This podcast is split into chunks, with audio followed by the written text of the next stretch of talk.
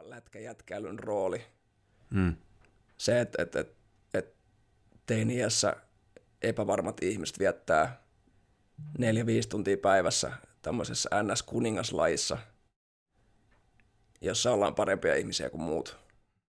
Et siellä on tosi voimakasta tämmöistä tavallaan heikkouden näyttämisen pelkoa, tyttömäisyyden pelkoa, Mm. joka sitten johtaa semmoiseen jopa ehkä kiusaamiskulttuuriin ainakin mun näkökulmasta.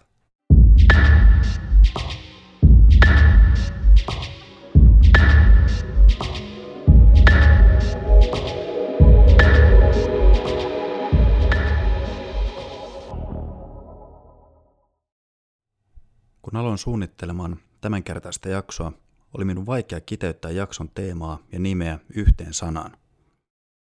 Lähdetään kuitenkin siitä liikkeelle, että studion vieraana on 29-vuotias entinen jääkiekon pelaaja Juuso. Noin 15 vuoden ajan lätkä määritti Juuson identiteetin. Päivittäinen treenimäärä liikkuu noin 2-5 tunnin väliltä ja ystäväpiiri koostuu urheilijoista ja joukkuetovereista.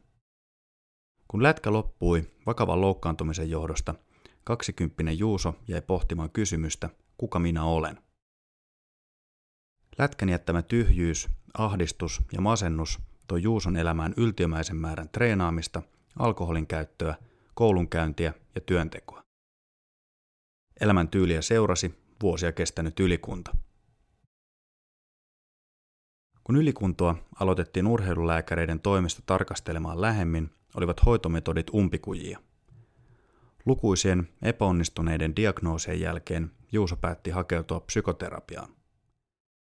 Pian kävi selväksi, että kasvualustana toiminut pukukoppielämä, jossa erilaisuus ja tunteiden näyttäminen koettiin heikkoudeksi, oli vuosien ajan rakentanut kroonista stressitilaa ja vääristynyttä minäkuvaa Juuson pään sisällä. Tämänkertainen jakso kertoo lätkäetkästä ja ylikunnosta. Sitäkin enemmän tämänkertainen jakso kertoo henkilöstä, jolle edellä mainitut ovat olleet pakokeino ja lopputulos.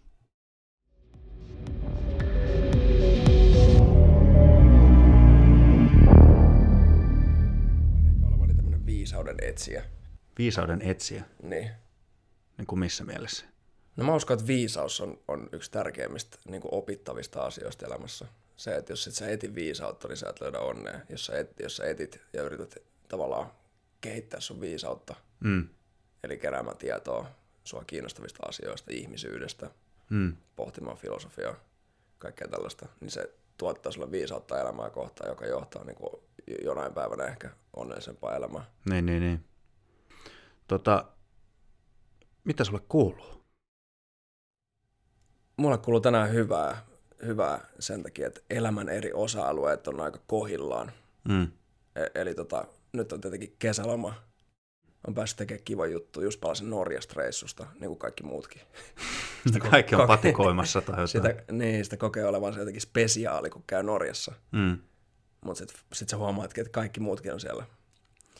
Mutta mut tota, duuni toimii, lomaan kohta ohi, ihan kiva palata töihin. Mm.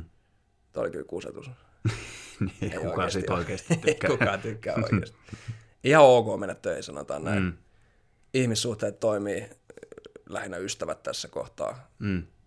Miten sä muuten koet nyt, jos miettii, mennään tuohon kevääseen, miten sä itse esimerkiksi tämmöisen, niin kun sä joudut olemaan neljän seinän sisällä periaatteessa, miten sä siinä tilanteessa hankit itsellesi viisautta? No mä luulen, että no mä, mä olin aika lamaantunut koko kevään, ja mä uskon, että aika moni muukin oli, mitä mm. nyt on puhunut ystävien kanssa. Mutta mä uskon, että toi on aika klassinen esimerkki, joka saa jotenkin merkityksensä vasta jälkikäteen. Mm. Että sitä kun on lamaantuneena kotona, mutta sitten kun nyt pikkuhiljaa elämä palautuu lähes normaalille tasolle, ainakin mun, mulla palautuu, Mm. Mä menen takaisin töihin ja ihan konkreettisesti, fyysisesti paikalle ja näin, niin jotenkin sitä ehkä alkanut nostalgisoimaan tota kevättä, Mm. ja se saa merkityksensä vasta tässä vaiheessa. Ja mm. mä uskon, että se viisaus rakentuu ehkä sitä kautta. Eli, eli just se, että, että, että merkittävä ihmiskoe jättänyt varmasti pysyvät tieljet jollain tavalla jokaiseen meistä. Mm. Ehkä tiety, tietysti mielessä tervetullutkin juttu. Mä itse jotenkin mielen sen niin, että, että kun sä elät liian pitkään semmoisessa yltäkylläisyydessä ja liian niin kuin hyvässä olossa, niin sit se on ihan hyvä kans. Vähän sama kuin tämmöinen palautetaan takaisin maanpinnalle tyyppisesti. Niin mulla on jotenkin semmoinen fiilis, että tässä on niin kuin koko ihmiskunta palautettu tietyllä tapaa maanpinnalle, että me ei olla tuommoisten asioiden yläpuolella. Täysin samaa mieltä. Ja luulen myös, että, että tota, ihmiset ei ole välttämättä voinut kovin hyvin ennen tota. Mm. Että kyllähän kaikki, kaikki mittarit näyttää aika purasta tämmöisten mm. mielenterveysongelmien suhteen esimerkiksi, eli ahdistus, masennus, keskittymiskyvyttömyys, joka varmaan ehkä sen masennuksen ja ahdistumisen niin. taustalla myöskin, että et, et varmasti pistänyt ihmiset pohtimaan ja miettimään. Ja sitten varmaan ihan, ihan tavallaan tämmöisellä makrotasolla, jos miettii vaikka yrityksiä, yhteisöjä. Mm. Eli, eli kyllähän niin todella moni yritys tällä hetkellä pohtii uutta tekemistä, uutta mm. liiketoimintaa. Kyllä. Eli, eli tavallaan varmaan sitäkin myös työn kautta ihmiset reflektoi omaa elämää ja Totta kai. saa uusia juttuja ja kiinnostavia asioita. Mm. Et kyllähän varmaan pitkä syöksyssä ihan, ihan positiivinen juttuhan tämä Kyllä. No mutta me voitaisiin jutella elämänviisauksista vaikka kuinka pitkään, mutta tota, myös nyt sitten tänään on aiheena puhua susta, sun taustasta. Meillä on ylikunto tänään tämmöisenä isona otsikkona, mutta ehkä tällä kertaa myös sit siihen liittyviä tämmöisiä, voiko sanoa lieveilmiöitä. Mutta tota, lähdetään siitä liikkeelle. Tuossa me äsken aprikoitiin sitä, että kuka on, miten voi määritellä itsensä, mutta kysytään nyt kuitenkin, että kuka on tämänkertainen vieras? Mä olen siis Juuso, 29-vuotias. Asu Helsingissä. Entinen jääkiekkoilija. Nykyinen viisauden kehittäjä. viisauden etsiä. Tämä on sellainen asia, jota tuli pohdittua tässä, kun puhuttiin, että voisi tulla tähän podiin mm. Keskustelemaan ylikunnasta ja siihen liittyvistä taustoista. Ja sitten kun käytiin läpi tätä rakennetta, mm. keskustelun rakennetta, niin pisti miettimään, että kuka minä olen. Niin. mä uskon, että se on sellainen kysymys, mitä kaikki muutkin miettii. Eli kun ei ole julkis eikä, eikä rikas, eikä kuolevainen, ainakaan tänään, mm. toivottavasti, niin, niin pitää pohtia, että kuka on. Ja mietin, että mä oon itse koen olevani tämmöinen viisauden etsiä, eli, eli itseni kehittäjä aika kaikilla el- elämän osa-alueilla. Eli luen paljon, pyrin soveltamaan teoriaa, viitekehyksiä elämään, pyrin kokeilemaan mahdollisimman paljon asioita fyysisesti ja henkisesti. Mä harjoittelen keskittymistä tosi paljon. Mä uskon, että keskittyminen on ollut mun elämässä yksi tärkeimmistä asioista. Mm. Eli sen puuttuminen on, on, on ollut taustalla monessa negatiivisessa asiassa. Ja sen harjoittelemisen aloittaminen on taas tuonut paljon uusia juttuja mun elämään ja hyviä juttuja. Mm. No mutta nyt jos mennään sitten niin, että, että aikajanallisesti se, että me ollaan päästy tähän pisteeseen tai että sä olet päässyt tähän pisteeseen itse kanssa, niin valotetaan kuuntelijoita taustoista. Lähdetään ihan siitä liikkeelle. Urheilu on ollut sulle iso osa elämää. Kyllä se on ollut kaikilta osin. Eli ihan pienestä pitäen erilaisia lajeja tullut kokeiltua, eli jääkiekko ja jalkapallo on nyt varmaan isompina lajina, että niitä tuli pelattua pidempään. Toki sitten kaikki muutkin yleisurheilut ja painit ja ties mitkä oli siellä vahvasti. Mm. Ja peruspoikien kanssa pihapelit, että se on aika monimuotoista ollut se urheilu mm. ihan lapsesta asti. Minkä ikäisen sä oot aloittanut? Sanotaan vaikka lätkä. Milloin sä oot aloittanut lätkän pelaamisen? Mä aloitin viisivuotiaana jossain kiekkokoulussa? Joo, kiekkokoulussa Länsi-Vantaalla. Evussa. E- Evussa. Evussa. Evussa. Evu taitaa edelleen olla Suomen suurin kasvattajaseura, että se on ihan hyvä alusta. Mm. Sieltä on moni huippupelaaja ponnahtanut ylöspäin. Kyllä.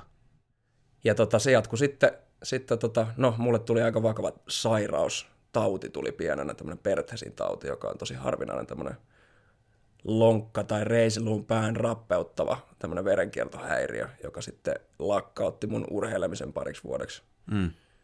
ikävuosina 6-8. Ja sen jälkeen sitten jatku taas urheilu siltä osin, kun se oli mahdollista, että sitten mulla oli pitkät fysioterapiakierteet, oli, oli sieltä 6-vuotiaasta varmaan 15-vuotiaaksi asti joka mm. viikko fysioterapiaa ja kuntoutusta. Mutta pystyin kuitenkin edetä ihan hyvälle tasolle. Mm. Jääkiekossa nyt varmaan, varmaan kuitenkin. En, en ikinä saavuttanut ehkä sitä korkeinta potentiaalia tai mitään ammattilaisuutta todellakaan, mutta kuitenkin se näytteli merkittävää osaa omassa arjessa nuoruudessa. Ja teillähän on perheessä, jos miettii sun proidia vaikka, te olette molemmat olleet kovia urheilemaan. Saati sitten myös, jos mä ymmärrän oikein, niin kaveripiiri ylipäätään on ollut hyvin pitkälti tätä urheilija, lätkäpelaaja porukkaa. Hyvin pitkälti joo. Et toki sitten on muitakin lajeja ollut, että siellä on ystäväpiirissä on koripalloilijoita ja jalkapalloilijoita ja, mm. ja palloilijoita. Mutta sitten jos mennään sinne tota, siitä sitten niinku lapsuus, nuoruusikään, lapsuusiästä nuoruusikään, sanotaan niinku teiniän vaiheelle. Kuinka paljon sä harrastit esimerkiksi, otetaan nyt sitten vaikka lätkä, kuinka, kuinka monta kertaa viikossa sä treenasit? Kyllä se pahimmillaan oli seitsemän kertaa viikossa. Maanantai, maanantaista sunnuntaihin joka päivä. Kyllä, ja sitten toki sit lukiossa tuli vielä aamutreenit, eli mä olin tuolla pohjois urheilukoulussa, mm. joka sitten toi, toi, vielä, toki se nyt oli vähän semmoista lä- lässyttelyä, oli ainakin meillä siihen aikaan, mm. saatiin aika, aika helposti asioita viety eteenpäin. Kaikki kunnia pohjois yhteiskoululle. Mutta tota, kyllä se oli aika voimakasta. Ja toki sitten se, se vielä siihen päälle, että kun se on noin merkittävä osa sun omaa arkea, eli kun sitä tapahtuu päivittäin ja kahdesta neljään, kahdesta viiteen tuntia, niin sehän on yksi merkittävin sun identiteetin määrittäjä kuitenkin. Niin. Eli jolloin, jo, jolloin tietenkin, kun sä et ole treeneissä tai, tai peleissä tai muualla, niin, niin kyllä sä oot jotenkin, se on lajion osa hmm. ja läsnä sun elämää. Vähintäänkin sun ystävien kautta. Hmm. Nyt, nyt jos miettii näin jälkikäteen, mitä mieltä sä oot siitä, että jos miettii tämmöistä, sanotaan, että sä oot vaikka – just teini-ikäinen, jolloin sitten kanssa sitä kehitystä tapahtuu aika paljon, taidot kehittyy, et cetera. Miten sä itse sen näet, että kuinka tärkeää se on, että, että niitä treenejä on oikeasti noin usein. Sä itse sanoit just sitä, että miten se periaatteessa määrittelee hyvin pitkälti sen, että kuka sä oot, jos sä tosissas pelaat vaikka sanotaan lätkää, niin onko se sun mielestä tarpeen, on, on, onko tarpeen treenata noin paljon noin nuorena? Mä uskon, että on tosi yksilöllinen kysymys siis sinänsä, että mä oon ehkä väärä ihminen ottaa kantaa siihen. Että lajin näkökulmasta varmaan pitäisi olla vielä vähän enemmän, mm. ja varsinkin sitä laadukasta tekemistä ja henkilökohtaista taitoa. Mutta toki sitten sit ehkä jos miettii itseäni ihmisyyden kautta, kehittymisen kautta, miten luonne kehittyy, niin toihan on ihan liikaa. Sä oot ihan liikaa tuommoisessa kuplamaisessa ympäristössä, niin. jossa epävarmuus tiivistyy – niin minkälaista se muuten on, että jos niin miettii, että ollaan kuitenkin teiniässä, jolloin se kaikki vähän kriiseilee itsensä kanssa, niin mä ainakin siis itse vaan, nyt mä heijastan omia kokemuksia, että miten mä esimerkiksi muistan vaikka yläasteella meidän koulun lätkäjätkiä, he näytti siltä, että he on pirun itsevarmoja, vähän semmoisia, niin jos voi sanoa heittomerkeissä, koulun kingejä, mutta että onko se niin kuin todellisuutta? No siinä sä hyvin kiteytyt lätkäjätkäilyn. Niin. Eli, eli toi on nimenomaan sellaista lätkäjätkäilyä, jonka mä koen aika, aika tuholliseksi. Mm. Eli, eli tota,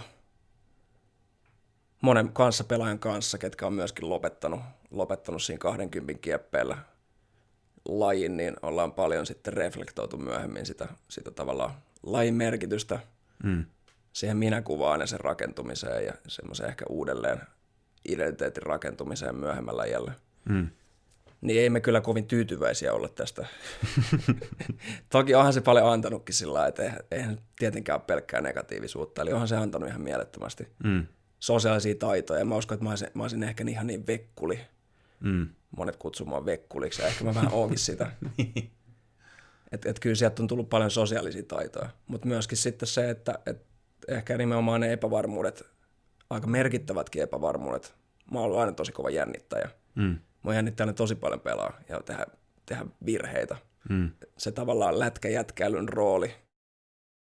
Se, että et, et, et teiniässä epävarmat ihmiset viettää neljä-viisi tuntia päivässä tämmöisessä NS-kuningaslajissa, jossa ollaan parempia ihmisiä kuin muut. Ja se tavallaan se jonkinnäköinen ehkä, ehkä syöpä, joka sinne, sinne lajin sisällä on rakentunut, niin se lähtee ihan sieltä niin kuin ylhäältä alaspäin. Mm. Niin mistä se muuten, mistä toi opitaan toi, jos nyt miettii tämmöistä lätkäjätkäkulttuuria, tai tämmöistä just niin kuin äsken sanoin esimerkiksi tästä kingeilystä niin sanotusti, niin mistä se sitten, opitaanko se sitten valmentajilta vai mistä se tulee alun perin? Kyllä mä uskon, että totta kai valmentajat on niitä isoja auktoriteetteja, varsinkin tuommoisessa teiniässä. Ja totta kai siellä on poikkeuksia, onhan siellä tietenkin hyviä tyyppejä. Ja on mullakin ollut hyviä valmentajia, mutta on myös ollut tosi huonoja, jotka on rakentanut sen tavallaan filosofian, valmentamisfilosofian tavallaan ehkä pelon ympärille. Mm. Että siellä on tosi voimakas tämmöistä tavallaan heikkouden näyttämisen pelkoa, tyttömäisyyden pelkoa, mm. joka sitten johtaa semmoiseen jopa ehkä kiusaamiskulttuuriin ainakin mun näkökulmasta. Mä oon sillä onnekas, että mua ei oikeastaan koskaan ole kiusattu. Mä oon ehkä itse ollut joskus kiusaamassa. Mm. Niin kuin ihan siis joukkueen sisällä, joukkuekavereita. Kyllä. Sy- sy- syystä, että... Syystä, että epävarmuus on ollut sillä hetkellä aika merkittävää ja on pitänyt ehkä sitten hakea semmoista turvaa ja huomioon. Ja... Mm.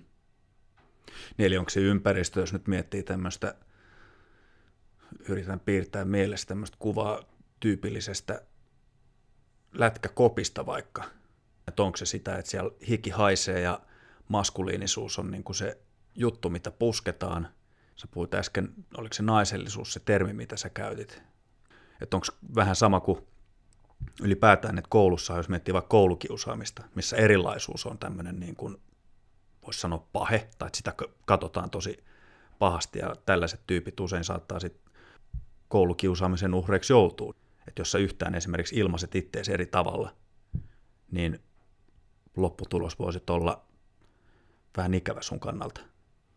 Kyllä se on just näin, eli jos sä yhtään, sillä on tietynlainen muotti, mihin sun pitää päästä. Toki se voi olla erilainen, kunhan sä pysyt siinä tietynlaisessa kuuleuden muotissa. Mm. Eli jos sä siitä kaikkoat väärälle polulle, niin sitten saat out. Mm. Näin se tuppaa vähän menemään. Onko sulla jotain omakohtaisia kokemuksia? Onko niin kun joku tämmöinen niin esimerkki erilaisuudesta, mikä ei istu sitten lätkäjätkän muottiin? No jos sä oot vaikka huono pelaaja. Mm. Se, se, riittää, se, riittää, se riittää, että sä oot paska pelaamaan. Kyllä. Eli, eli tavallaan, no eihän kukaan junnuna siellä on yksittäisiä niin. poikkeuksia, jotka on sitten näitä staroja, jotka kaikki tietää jokaisessa joukkueessa, ehkä muutama pelaaja, jotka tiedetään ennen peliä nimeltä. Ja sama sun joukkueessa. En mä usko, että kukaan oikein esimerkiksi mun nimeä koskaan ties, hmm. mutta en mä ollut ikinä sen joukkueen paskin myöskään. Mutta sitten jokaisessa joukkueessa on, on varmasti näitä, jotka ei saa niin paljon peliaikaa, jolla ei ihan, ihan taso riitä. Jollain ehkä, jollain sais, saattaisi olla jopa potentiaalikin kehittyä paremmaksi pelaajaksi. Mm. Mutta sitten se ei ole vielä siellä. Se taso ei vielä riitä ihan tarpeeksi, joka johtaa siihen, että sä oot eri, erilainen. Mm. Kuinka kauan tätä sitten kesti, jos mennään nyt sitten niinku eteenpäin ajassa? No mä lopetin 21-vuotiaana. Eli kyllä se käytännössä siihen asti oikeastaan koko teini-ikä siihen, siihen varhaisaikuisuuteen. Toki mulla ei ole kokemuksia enää oikeastaan yhdestäkään aikuiskautta ammattilaiskopista. Mm. Eli, eli siihen en sinänsä pysty tässä ottaa kantaa, koska ei ole omakohtaista kokemusta. Mm. Mutta just, että jos miettii niin kuin sun kokemuksia lätkäjätkä elämästä. Kyllähän se pysyy. Eli sehän on johtanut, johtanut ainakin itsellä hyvin voimakkaaseen tämmöiseen identiteetin menetykseen, kun se laji päättyi, laji loppuaika. Tietysti omalla kohdalla vielä aika ikävästi vakavaan loukkaantumiseen ja näin. Mutta se ne valmiudet, jotka, jotka tämä teini-ikä antoi jääkiekon kautta oikeastaan, kun koko vapaa-aika on mennyt sen lajin parissa. Niin se identiteetin menettäminen, se putoaa tosi tyhjän päälle. Mm. Ainakin mulle kävi niin. Ja mä koen, että se oli nimenomaan, jääkiekko oli jonkinnäköinen pakopaikka siitä epävarmuudesta, joka mulla oli. Ja kun jääkiekko jäi, niin mulla ei ollut enää mitään näin mä sen jotenkin jälkikäteen on, on käynyt läpi itseni kanssa. Niin mitä sulla kävi siis? Sä loukkaannuit? mä loukkaannut tosi vakavasti, että mulla tosiaan tämä lonkkatauti, Perthesin tauti, josta mainitsin, niin, mm. niin sehän jätti mun lonkkaan aika pysyvät arvet. Ja se ei enää kestänyt sitten, että sitä on leikattu moneen kertaan. Kiitos tietysti, että asutaan Suomessa, että on niin. päässyt, on päässyt tota hoitoa ja näin. Mutta tota, se loppui loukkaantumiseen. Sen jälkeen oikeastaan alkoi sitten niin sanottu kaksikymppinen Juuso, joka on ollut sitä aika haastavaa aikaa. Oikeastaan kokonainen viimeinen vuosikymmen lukuun ottamatta tietysti viimeistä pari vuotta, kun mm. asiat on mennyt paljon paremmin. Mm. Eli tavallaan se tyhjyys, joka, joka syntyi, joka jäi siitä tavallaan ihan jo puhtaasti matemaattisesti vapaa-ajan mm. uudelleen organisoimisesta. Eli kuka minä olen, mitä mä teen. Eli jostain piti täyttää se puuttuva, puuttuva palanen elämästä. Mm. Musta kuitenkin tuntuu, että mä en koskaan oikein löytänyt sitä, tai pitkään aikaan. Kesti pari vuotta, mä treenasin ihan älyttömästi. Mä en koskenutkaan jääkiekkokamoihin, se ei kiinnostanut mua enää pätkääkään. Mm. Onneksi mulla oli silloin parisuuden, joka piti, piti homma jotenkin kasassa. Mä pääsin opiskelemaan kauppakorkeeseen mm. aika nopeasti sen loukkaantumisen jälkeen, joka oli tosi hieno juttu. Se toi tosi paljon syvyyttä ja uutta tekemistä elämään. Mm. Mä opiskelin aika, aika tiuhaan tahtiin, että mä kävin kanditutkinnon käytännössä kahdessa vuodessa. Ja sen jälkeen mä lähdin opiskelemaan Malesia vaihto-opiskeluja. Mm. Sitten oikeastaan tämä parisuhde, parisuhde päättyi siihen. Niin silloin, kun sä olit täällä vaihdossa just. Yes, just mm. näin. Ja mä koin, että se oli ehkä semmoinen viimeinen, tai viimeinen ehkä oljenkorsi, mitä mulla oli tavallaan sen, mm. siinä tyhjyydessä. Niin. Ja kun se päättyi, niin mä koin tosi voimakkaan tämmöisen identiteetin menettämisen. Mikä jälkikäteen tietenkin tosi hyvä asia, koska muuten mä en olisi ehkä alkanut käsittelemään asioita. Mutta se, mihin se johti, niin, niin mun treenaaminen voimistui vielä voimakkaa, voimakkaammaksi. Mm. Mä aloin dokaa ihan mielettömästi mä aloin tekemään, samaan aikaan mä menin töihin oikeastaan kouluohella. mä tein oikeastaan koko maisteritutkinnon, tein sitten duunin ohella. Ja si- sitten, sitten alkoi semmoinen sekamelska. Eli, eli pannukakku oli valmis. Älytön määrä treeniä, älytön määrä dokaamista, älytön määrä ahdistusta ja masennusta, duunia ja sitten gradun tekemistä, koulunkäyntiä. Mm. Ja päästäänkö tästä nyt sitten siihen itse ylikuntoon. Kyllä se näin on. Hmm. Miten se sitten niin kun sun kohdalla lähti? Että jos miettii, ylikunnostahan on paljon puhuttu silleen, että miten se rupeaa näkymään oireina ja näin, mutta että miten se sun kohdalla sitten meni? Tai sai alkunsa? Miten sä huomasit sen? Kyllä ne ensimmäiset viitteet siitä oli ihan tämmöisiä kehollisia psykosomaattisia tuntemuksia. Eli korkea leposyke, mm. unettomuus, ei saa unta, koska kroppa tärisee niin voimakkaasti oikeastaan korkean sykkeen johdosta. Mm. Sitten sitä tuli menty lääkäriin, työterveyslääkäriin, jossa tehtiin perustutkimukset, länsimaiselle lääketieteelle ominaiset tutkimukset, mm. jossa tietenkin todettiin, että mulla on kaikki hyvin. Niin sä sait, sä sait terveen paperit siis kuitenkin? Monelta lääkäriltä, koska nämä oireilut sitten tietenkin jatkuu, eli ne alkoi sillä pikkuhiljaa hiipi sisään ja mm kun yksi lääkäri sanoi, että kaikki on ok, niin sä tietenkin etit toista lääkäriä. Hmm. Tuntuu joskus, että on yhtä monta diagnoosia kuin on lääkäriäkin välillä. Toki on vaan mun mielipide. Mutta tota, se siinä onkin vähän paradoksaalista, että sulla on kaikki oireet. Hmm. Sä et voi hyvin, mutta sitten tavallaan aika merkittävä auktoriteetti, lääkäri, hmm. kertoo, että sulla on kaikki hyvin, kaikki ok. Niin voiko sitä sitten niinku kuka sitä lähtee sitten kyseenalaistamaan. Se on just näin, ja sitten tietyllä tavalla jälkikäteen jälkiviisaus on hieno viisaus. Hyi. Hmm. Mutta tietyllä tavalla, jos niinkin voimakas auktoriteetti kuin lääkäri olisi tuossa vaiheessa kyennyt jonkinnäköiseen tämmöiseen holistiseen lähestymiseen, hmm. eli hakenut sieltä vähän taustaa, missä mennään, kuka mä oon, mitä mä teen, niin ehkä siinä vaiheessa olisi voinut pysäyttää ja alkanut pohtia sitä kierrettä. Sitten ei olisi välttämättä menty ihan niin syvälle. No mutta nyt sitten jos miettii vaikka, sä puhut siitä, että sä treenasit ihan hirveitä tahtia, niin ihan niin kuin konkretian tasolla, mitä se sitten oli, jos miettii sun treenaamista, vaikka sanotaan, että sulla on yksi kokonainen viikko, sä puhuit aikaisemmin, että sä treenasit seitsemän kertaa viikossa junnuna. Mentiinkö tässä vielä sitäkin kovempaa vai mit, mitä se sitten oli? No ei välttämättä loppujen lopuksi hirveästi kovempaa, mutta se merkittävin ero siinä on se, että, että kun junnuna treenaa kovaa, niin sulle ei välttämättä ole, ole semmoisia fundamentteja elämässä, jotka häiritsisivät sun palautumista niin voimakkaasti. Mm. Mutta sitten kun sä opiskelet, sä käyt töissä, sä dokaat, sä et nuku, niin sun kroppahan ei tietenkään palaudu. Mm. Sillä ei mitään mahdollisuuksia palautua semmoisessa ympäristössä, missä mä olin. Mm. Toki mä treenasin tosi kovaa ja treenasin ihan väärin. Tämmöistä crossfit-tyylistä treeniä, jossa Niin sykkeet. sykkeet Ylös korkealla ja- ja, tämmöistä mm. aerobista tai anaerobista treenataan painojen kanssa, joka ei ainakaan mulle toiminut Mm. selkeästikään. Kauan sitä sitten kesti?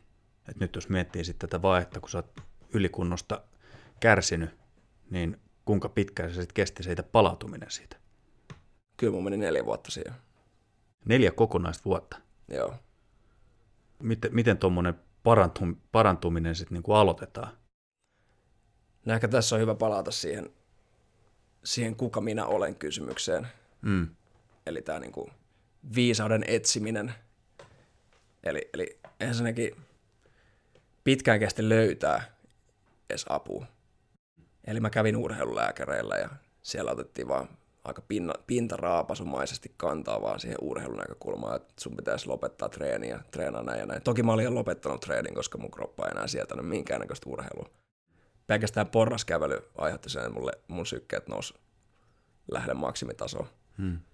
ja en saanut nukuttua. Eli, eli se reeni oli loppunut jo silloin, mutta urheilulääkäriltä ei saanut kyllä minkäännäköistä. Kävin muutamalla Mm.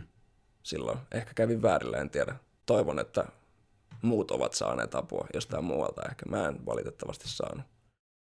En toki ole katkera millään tavalla. Mä oon itse asiassa tosi kiitollinen koko ylikunnosta, koska se on pakottanut mut löytämään uudella tavalla sitä identiteettiä ja löytämään uusia asioita elämässä.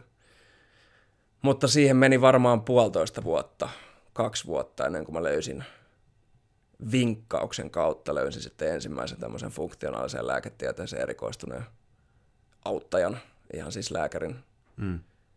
jonka kanssa sitten tutustuttiin vähän holistisemmin mun omaa elämää.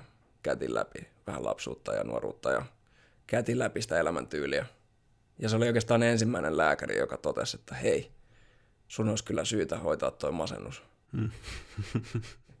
ja hän itse asiassa sitten linkkas, linkkas mulle sitten ensimmäisen tämmöisen psykoterapeutin, jonka vastaanotolle mä sitten uskaltauduin mennä. Mm. Se on muuten uskomaton, miten vaikea Suomessa. Ainakin mulla oli tosi vaikea löytää, löytää tämmöistä henkistä tukea. Mm. Miten se prosessi meni? No tietenkin yksi syy siihen on se, että kun sä oot, sä oot masentunut ja sä oot vähän, sä oot aloitekyvytön, Mm. niin ihan se, että sä lähdet etsimään. Siihen liittyy häpeää, siihen li- liittyy tämmöistä hyväksymisen puutetta. Sä et halua myöntää välttämättä itsellesi, että sä oot, sä oot jotenkin mielisairas. Mm. En mä tiedä, oot sä sairas, sä, et vaan, sä vaan keskityt väärin asioihin. Mutta, mutta mä, mieluummin, mä olin onnekas siinä mielessä, että mulla oli varaa maksaa 100 euroa per käynti Mm. yksityisellä.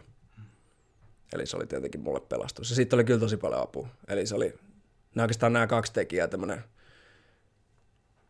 kokonaisvaltainen lääketieteellinen lähestyminen omaa elämään ja sitten, sitten tämä tavallaan masennuksen ja ahdistuksen hoitaminen, Mm. sen aloittaminen, se oli, se oli iso ponnahduslauta sitten siihen eheytymiseen.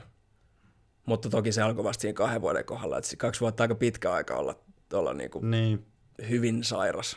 Joo, kun mä just mietin, että jos neljä vuotta on tämä kokonaisaika, josta sitten periaatteessa puolet on kuitenkin sit vietetty pelkästään siinä niin kuin lähtöpisteessä niin sanotusti, niin se on, se on kyllä aika pitkä, pitkä aika itsessään. Mutta tota, sunkaan me puhuttiin jo siitä aikaisemminkin, eli tä, tai tästä, että miten nyt esimerkiksi tämä nyt, mitä sä kerroit, niin sehän vihjaa enemmän siihen suuntaan, että kyse on ollut enemmän siitä, että sun on pitänyt saada henkistä tukea tai henkistä hyvinvointia sen sijaan, että on välttämättä toki myös kyse fyysisestä rasituksesta, mutta tota, nyt jos miettii just nimenomaan sun kohdalla, niin sä koet, että se henkinen puoli ja se henkinen hyvinvointi on ollut suuremmassa roolissa siihen, että, mit, että miten sä oot pystynyt pääsemään siitä yli kuitenkin. Se on juuri näin, että mä näen, että tämmöinen ylikunto, ainakin kroonistunut tämmöinen pitkäaikainen ylikunto, okei, nyt, nyt puuttuu viitekehys tästä, mm. mitä tuun sanomaan, mutta, mutta puhun siis omista kokemuksista. Mm. Mun kohdalla ainakin se on, se on ollut täysin kiinni mun, mun ajatusmaailmasta. Mä oon uskonut omia ajatuksia, jotka on ollut vinksahtanut sieltä ihan, ihan niin kuin nuoruudesta asti. Mm. Ollut tosi voimakasta epävarmuutta, ollut tosi voimakasta tämmöistä kroonista niin kuin stressiä, erilaisia pelkotiloja, joita varmaan kaikilla nuorilla on. Mm. Ja onkin, kaikki me pelätään. Mutta mulla ne on ollut tosi voimakkaita ja ehkä sitten on hyvin yksilöllistä, miten ihmisten kehot sitten sietää tämmöistä stressiä. Mm. Että jossain vaiheessa sitten kroppa osaa kyllä ilmoittaa, että nyt teepäs nyt jotain asialle. Mutta kyllä se on ollut vuosien, mä uskon, että vuosien tämmöinen kierre mm. sieltä lätkäjätkäilystä. Niin, ne kumpuu sieltä nuoruusvuosista. Mä itse ainakin uskon näin, mun kohdalla. Koska ne keholliset tuntemukset on ollut voimakkaita ja siellä ihan siis teiniässä. Että mä muistan esimerkiksi jotain peleihin valmistautumisia. Mm. Että hyvin tyypillistä, että mä oon käynyt oksentaa peliä, koska mä oon jännittänyt aika paljon. Mm. Eli, eli tämmöinen niin kumuloitunut kehon stressitila, joka sitten on saanut tämmöisen niin kuin kliimaksin vielä sitten siinä 20 päällä. Aika voimakkaakin kliimaksin. Ja se tyhjyys, tyhjyys ja erittäin voimakas masennus ja, ja ahdistuneisuus samaan aikaan. Varmasti ilmenee aika monilla samaan aikaan. Eli, eli sen, sen hoitaminen on, on ollut itselle kaiken A ja O. Ja osittain mä tiesin sen koko ajan. Mä tiesin sen, että, että niin pitkään kun mä oon täysin ahdistunut, eli tämmöisessä kroonisessa stressitilassa pohtimassa tulevaisuuden kysymyksiä mm.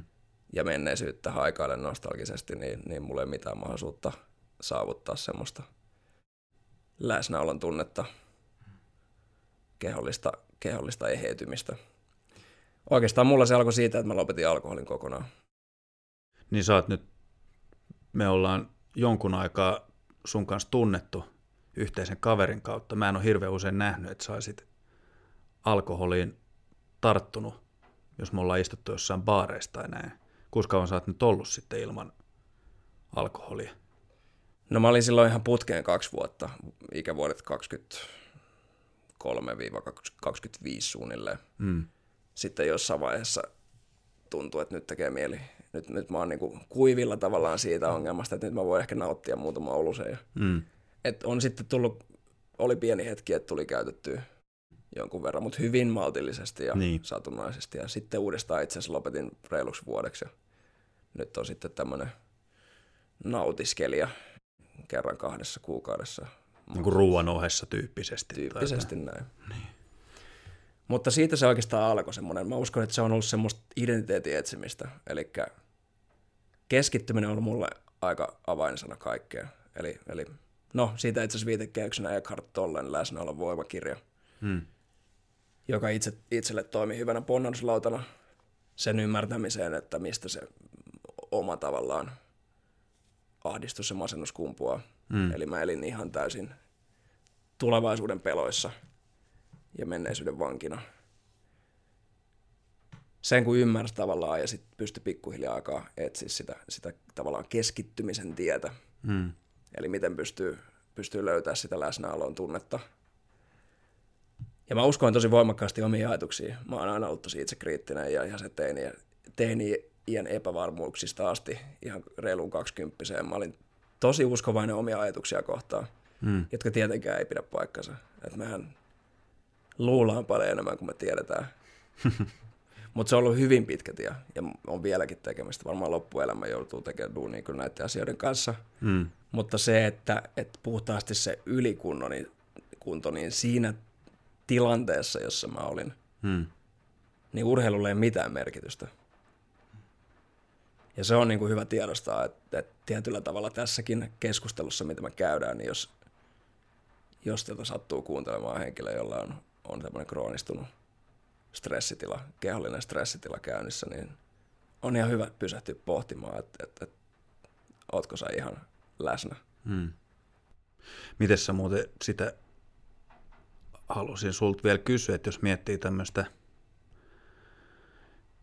täällähän on puhuttu studiossa muun muassa addiktiosta, addiktion eri muodoista. Voi aina puhua päihdeaddiktioista ja peliaddiktioista ja näin päin pois, mutta nyt jos miettii vaikka treenaamisen kohdalla, niin se, että jos on tämmöinen, nyt esimerkiksi sun kohdalla, kun on ollut henkistä dilemmaa pään sisällä, voiko siitä, voiko siitä puhua siitä sun treenitaadista ja treenaamisesta, voiko siitä käyttää sana addiktio, onko sulla ollut treeniaddiktio? Tosi hyvä kysymys. Joku, joku addiktio ainakin ollut. Mm. Se, että onko se, mä uskon, että ehkä se addiktio on ilmentynyt vaan treenin kautta. Mutta kyllä siihen treeniin liittyy, sä oot ihan oikeassa, siihen liittyy tosi paljon myös tämmöistä ehkä ulkonäön, Hmm. ulkonäön tavoittelua myöskin. Vähän semmoista liha, lihaspullistelua. Niin, en, en, kun mä, mä niin kuin mietin silleen, että jos nyt sanotaan vaikka tämmöinen joku, että sä oot vaikka päihdeongelmainen, että sun on pakko saada, tota, sä oot fyysisesti riippuvainen vaikka, tai henkisesti riippuvainen jostain päihteestä, on se sitten vaikka, no vaikka piri tai heroini, ihan sama mikä aine, mutta tavallaan, että sulla on se joku niin kuin henkinen tai fyysinen tarve saada sitä ainetta. Niin tavallaan sitten se sama, jos sen saman heijastaa urheiluun, niin tavallaan se, että, että urheilu kuitenkinhan on sitten kans keino, millä tuottaa hyvän olon tunnetta kroppaa. Siitähän tulee helvetin fresh olo, kun sä treenaat ja näin. Niin sitten se, että jos sä olet henkisesti huonossa jamassa, sä, sä oot masentunut, sulla on paska fiilis koko ajan, niin onko se tota kautta, voiko miettiä, että urheilu tai treenaaminen on sitten se keino, millä sä tuotat niitä hyvän olon hormoneja sun kroppaan? Varmaan ne oli jotain hetkittäisiä tämmöisiä hyvän tunteen hakemisia. Eli joku pieni annos, pieni annos hyvää oloa, hyvää tunnetta, Mm. niin kuin lähes täysin paskassa päivässä. Mutta se, mi- miten se erosi sit siitä vanhasta, että ensinnäkin tämmöisessä joukkourheilussa, sehän, siellä on yhteisöllisyys kuitenkin. Ja siellä on ne ihmiset, joiden kanssa sä teet sitä. Mm. Semmoinen sanontahan on muuten olemassa, kun että sä oot yhtä kuin sun viisi läheisintä ihmistä. Ihmistä, niin. Niin jos sä oot lätkäympäristössä, niin voi voi. Mutta sitten tavallaan kun se, mä hakeudun tosi yksinäiseksi ihmiseksi sen jälkeen. Se oli jotenkin ihan tietoinen päätös, että mä, tai no joo, tietoinen ja tietoinen, mä, mä halusin olla yksin. Mm. Mä en hirveästi hengannut kenenkään kanssa muuta kuin olutpullo kädessä. Ja se urheilu muuttui tosi monotoniseksi. Ja mä en ole ihan sitä mieltä, että salilla käyminen on välttämättä edes urheilua, ainakaan mulle. Mm. Monille se on sitä, mutta mulle urheilu on ollut semmoista yhteisöllisyyttä, yhdessä tekemistä, vähän strategiatyötä jopa. Mm. Ja yleensä siihen on liittynyt voittaminen. Ja sitten taas itselle salis, salilla käymisestä puuttuu noin kaikki. Mm. Toki sinnekin voi varmasti rakentaa tuommoisia fundamentteja, ne varmasti toimii monille sitä, mutta mulle ne ei toiminut. Eli se ei ollut kivaa. Niin, niin. No mutta nyt sitten, jos me mennään tästä loppusanoihin, niin tällä hetkellä elämä hymyilee. Kyllä joo, että kyllä mä oon tosi kiitollinen siitä kuitenkin. Eli ilman tätä kaikkea, niin en varmasti olisi tavallaan ollut niin kiinnostunut itseni kehittämisestä. Varmaan kaikki, ainakin Tinderissä kaikki sanoo, että ne kehittää itseään. Niin näissä bioissa tai jossain. Biossa, joo. Ja kaikkihan sitä tekee, se on hieno juttu. Hmm. Niin pitääkin tehdä. Mutta mä, mun mielestä sen otsikko on viisauden etsiminen. Ja se on hienoa etsiä viisautta, koska sitä voi oikeasti opiskella. Viisaus ja älykkyys on vähän eri asia. Mm. Nyt sitten helppo kysymys. Sä nyt viisaampi kuin mitä sä oot ollut kymmenen vuotta sitten? On, mutta se ei vielä ole paljon. no, askel askeleelta. Mutta tota, se, että on löytänyt uusia juttuja, on löytänyt semmoisen mielen rauhan keskittymisen kautta. Mm. No esimerkiksi mä aloitan nykyisin joka aamun pienellä hengitys jooga venyttelysessiolla, joka johtaa sitten pieneen treeniin yleensä, Mm. tai aina. Ja se on ollut itselle semmoinen hyvä, hyvä henkireikä. Se on alta pois heti aamusta, Mm. ja se tuottaa hyvää mieltä, ja siitä on hyvä ponnistaa päivää. Oikeastaan muuta tuommoista selkeää fyysistä harjoitetta mä en tee. Mm. Et se on niinku ehkä se viisaus, mitä tullut tuohon tavallaan fyysisen kunnon ylläpitämiseen. Ja sitten mä luin joskus Aki Hintsan voittamisen anatomia-kirjan, siellä oli 10 000 askeleen ohjeistus. Se mm. pitää itselle paikkansa. Tämmöisiä juttuja. Pieni juttuja, mitä löytää loppujen lopuksi aika tämmöisistä peruskirjoista, jos näin voisi sanoa. Mm. Ja niitä kun omaksuu, ottaa omaa elämää, niin ne on ollut mulle tosi hyviä juttuja. Oppinut tavallaan aika perusasioita. Mutta rutiinien kautta, sä oot yhtä kuin sun rutiinit. Kyllä. Jos sä keskityt väärään asioihin, yleensä teet vääriä asioita. Kiitos Juuso, että tulit vieraaksi Piritorille. Kiitos, että kutsuit. Oli ilo kävellä tuon 100 metriä tuosta omasta kodista tähän Piritorin, Piritorin toiselle puolelle. Kyllä. Ja kuuntelijoille terveisiä. no niin, moikka.